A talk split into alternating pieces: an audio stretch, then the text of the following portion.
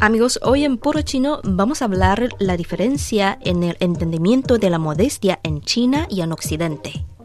En comparación con el orgullo, la modestia es una virtud importante tanto en China como en Occidente. Sin embargo, las maneras de expresar esta virtud son muy diferentes. Podemos evitar el malentendido y lograr un mejor intercambio y comunicación si entendemos esta diferencia cultural. Si un norteamericano le da un regalo, va a decir que ha hecho muchos esfuerzos por elegirlo y desea que te guste. En la misma ocasión, el comportamiento de un chino sería totalmente diferente.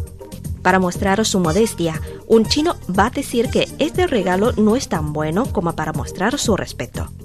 Otro ejemplo, cuando un chino recibe el elogio de los otros, en vez de decir gracias, va a negarlo enseguida. Los extranjeros a veces no pueden entender la modestia de los chinos. Si este regalo no es tan bueno, ¿por qué me lo das? Y si el elogio es verdadero, ¿por qué lo niegas? Se considera que la modestia es una virtud tradicional china. Los chinos siempre niegan para mostrar su modestia. En la cultura tradicional china, como dice un refrán, el orgullo da lugar a la pérdida y la modestia trae la suerte. En la antigüedad, los habitantes chinos usan el calendario lunar para contar los días. Podemos descubrir que ellos le dan mucha importancia a la luna. Y la luna no es como el sol, transforma su apariencia por las noches. La luna llena cuenta con muchos significados como la reunión de la familia, la felicidad y la armonía. La luna llena es su mejor forma, pero una vez que ha logrado esta forma, la va a perder al día siguiente. El orgullo es como la luna llena, no se sabe desde cuándo va a perder esta perfección. Por eso los chinos niegan la perfección de este momento para seguir progresando y mantener la mejor forma que han alcanzado.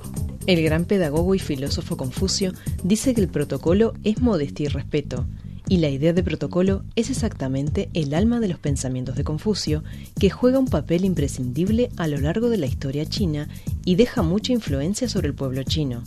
Por eso, los chinos expresan su modestia en muchas ocasiones, aunque a veces esta modestia no es adecuada ante los ojos de los extranjeros.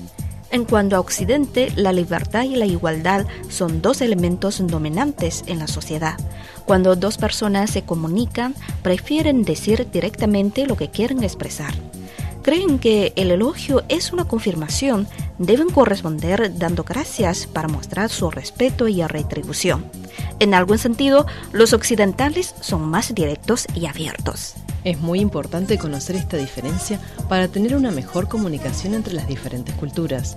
Aunque ambas partes se comportan de diferentes maneras, lo que expresan es la misma cosa, el respeto. Amigos, hoy en Puro Chino hemos hablado sobre la diferencia en el entendimiento de la modestia en China y en Occidente. Para más información, visiten nuestras webs espanol.cri.cn o espanol.china.com. Seguimos con más China en chino.